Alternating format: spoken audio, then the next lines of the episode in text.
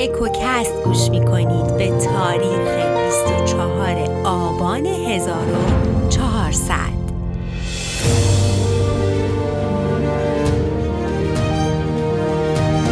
توی قسمت قبل گفتیم که شاه موبد به خاطر بدهدی شهرو از فرط خشم سپاهی جمع کرد و به سمت ماهاباد راه افتاد.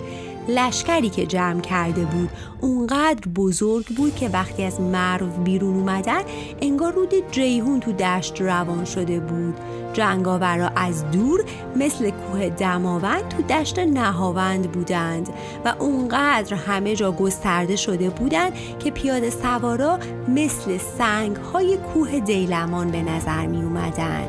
حالا بریم ببینیم توی این قسمت چه اتفاقایی میافته.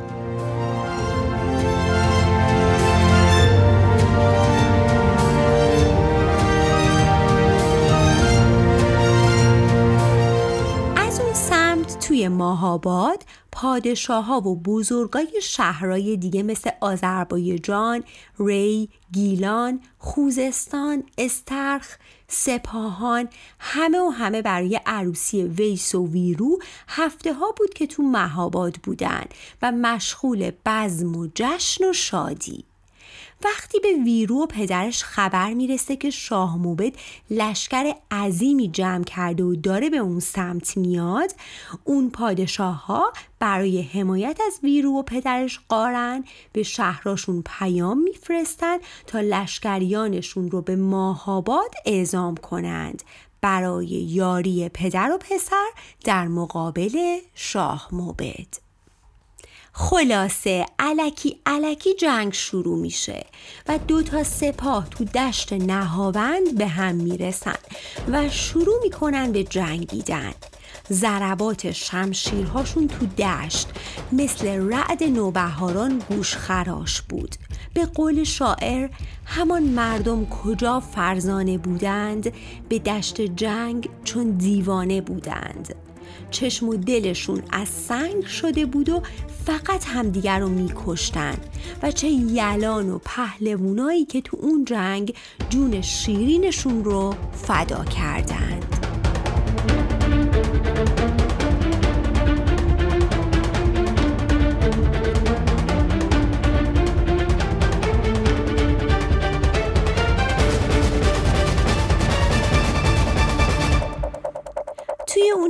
انبوه گردان و سوارا توی اون شمشیر بارون و تیر بارون ناگهان قارن پدر ویرو با یک ضربه شمشیر از اسب به زمین افتاد و کشته شد.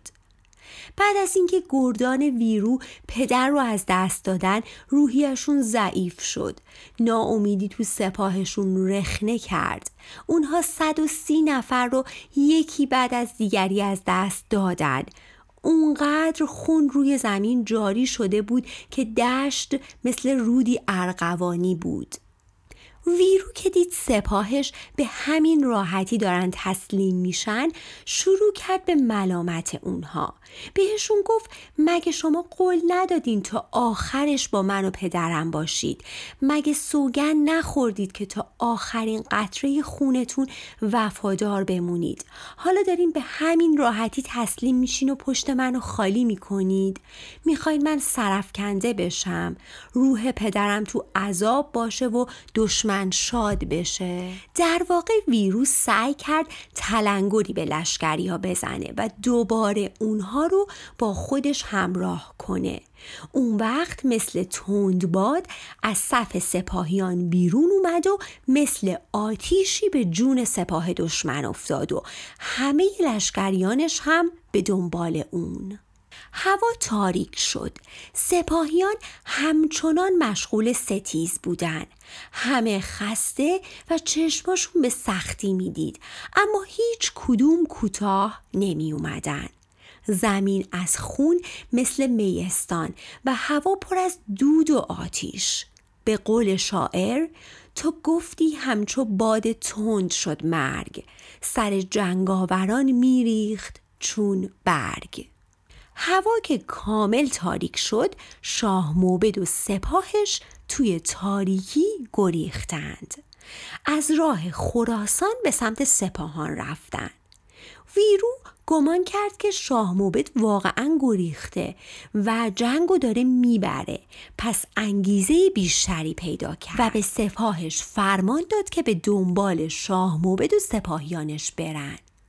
پس همه اونها راه سپاهان رو پیش گرفتن قافل از اینکه همه اینها نقش است.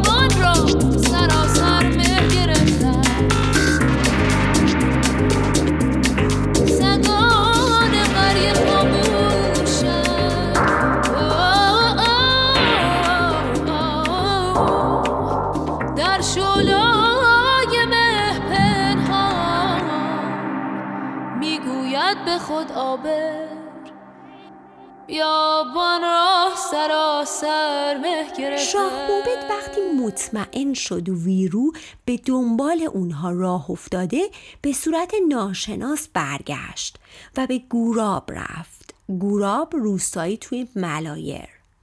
همونجا که شهرو ویس رو مخفی کرده بود. شاه موبد این دفعه شخصی رو گماشت تا پیامش رو به ویس برسونه. پیام های عاشقانه و سخنانی به شیرینی شکر. شاه موبد برای ویس پیام داد که ببین برای به دست آوردن تو چه آشوبی به پا کردم. من حاضرم هر کاری برات انجام بدم. حالا زده پدر طرف کشته ها. و اگه تو امروز با من پیمان ببندی دو سر در یک جان میشیم و من کلید گنج هامو به تو میسپرم و تو تنها بانوی شبستان من خواهی شد. ویس وقتی این حرفا رو شنید انگار فوش شنیده بود. شروع کرد جامعه حریرش رو دریدن شیون کردن به سر و سینش میکوبید. بعد به فرستادی شاه گفت به شاه موبد بگو چطور جرأت می‌کنه هنوزم این حرفا رو بزنه. وقتی پدر منو کشته برادرم رو آواره کرده. من هیچ شویی جز ویرو نمی‌خوام و الانم به سوک پدرم نشستم و اصلا دیگه قصد ازدواج ندارم. بهش بگو بره و از سنش خجالت بکشه. بره و از خدا بترسه. فرستاده شاه موبد برمیگرده پیش شاه و بهش از حال ناخوش ویس میگه که تو سوگ پدرش نشسته و داماد از دست رفتش هم که یک غم اضافه است براش و هیچ جوره کوتاه نمیاد. شاه وقتی حال ویس رو می‌فهمه نه تنها بیخیال نمیشه که هوای ویس توی روح و جانش بیشترم میشه.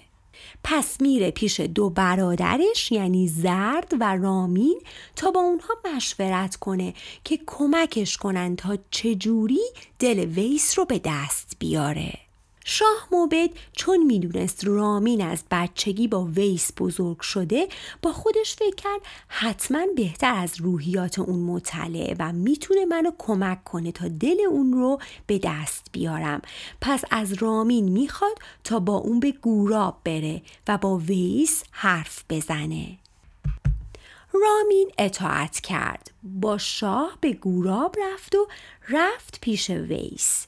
ولی تا روی ماه ویس و دید به یاد ایام کودکی عشق در جانش شوله زد و مهر ویس تو دلش روون شد.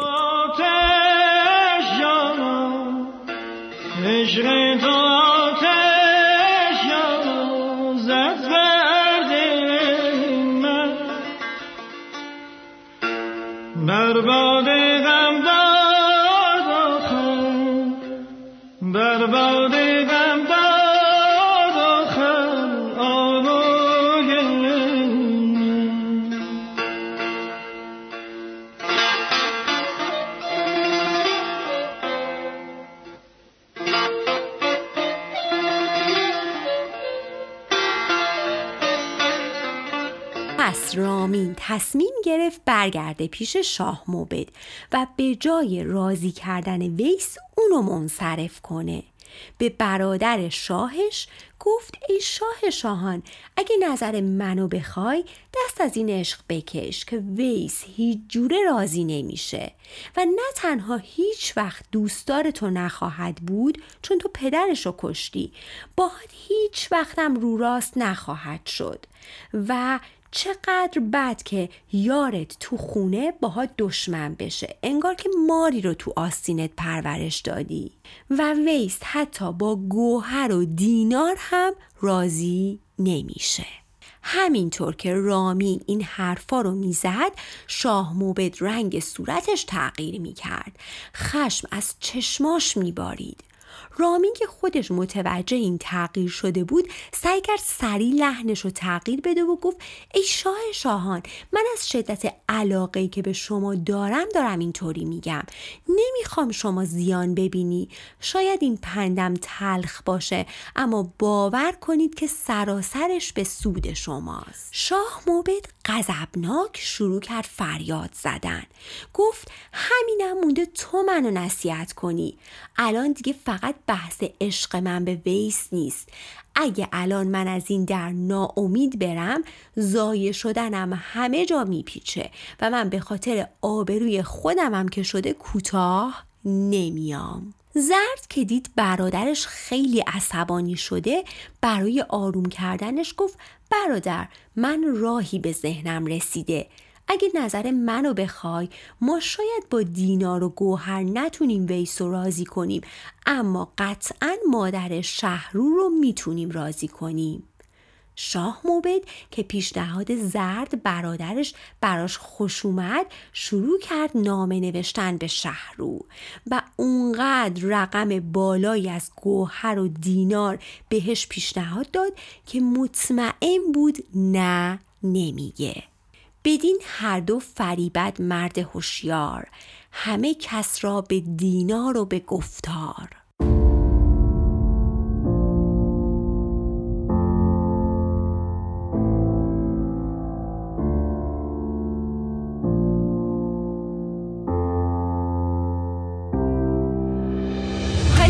شهرو راضی میشه در قبال اون همه دینار و ثروت.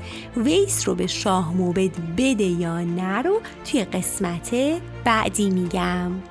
خیلی ممنونم از اینکه وقت می‌ذارید و به اکوکست گوش می‌دید. از همراهیتون بسیار خوشحالم. روزگاری خوش و ایامی به کام رو براتون آرزو می‌کنم.